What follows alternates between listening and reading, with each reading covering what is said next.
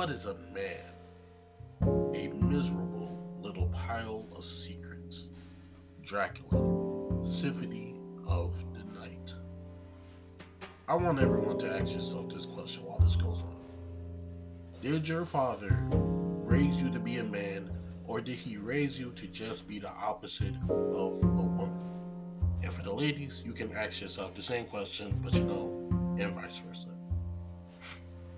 Since the invention of cinema, the idea of the ideal man has been plastered everywhere for the eye to see. Over the last 100 years, we've taken that image and amplified it to its maximum levels. But along the way, that image has become perverted.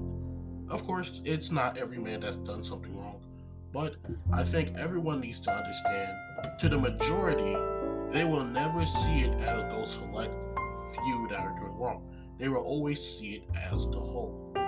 Take, for example, you're in class and a few kids are acting up. Instead of punishing those few kids, the teacher punishes the whole class. Is that fair? Absolutely not.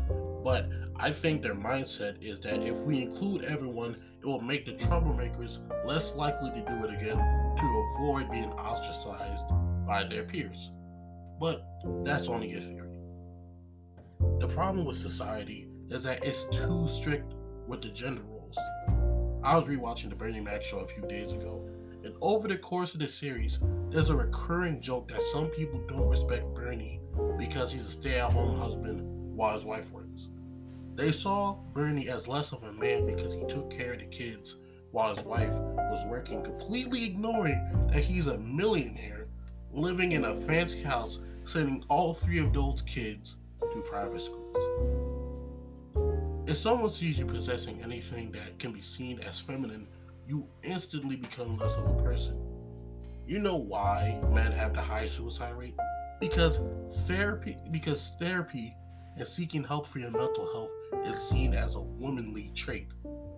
All these toxic traits for men are being pushed by other men and some women. I don't think I've ever met a woman in my life that actually cared about my height.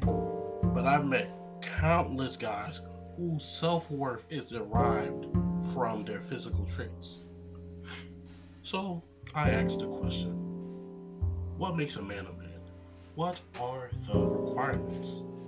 Is it simple biology? Is it their wealth? How much they can provide? How many women they can sleep with? I read a lot of books. In school right now, I'm a history major, so I love learning about different cultures and how they do their business. In ancient Greece, men and women roles were almost one and the same. A man could be at home taking care of the children while his wife was a hunter. A man could be a simple shopkeeper while the government, the local government, was run by women. In ancient Egypt, it was actually it was actually frowned on to treat a woman differently simply because of her gender. What I'm trying to say is what I said earlier. The idea of what a man is supposed to be has been perverted. You shouldn't have to try to be a man. You'll just be one. Every time I see a dude trying to be an alpha, I just laugh to myself because he's clearly overcompensating for something. A real man won't try to be one, he'll just be it. True men aren't toxic or walking around with fragile egos constantly looking for ways to prove themselves. A lot of men in today's world aren't men. They're just little boys in a grown man's body. They have the looks of a man, but the mind of a child.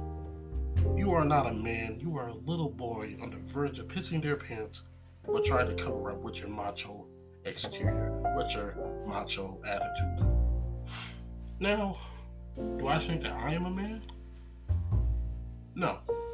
Biologically, yes. But I feel like I still have some maturing to do before I can really be the ideal man. But let me know what you think. And until next time, peace.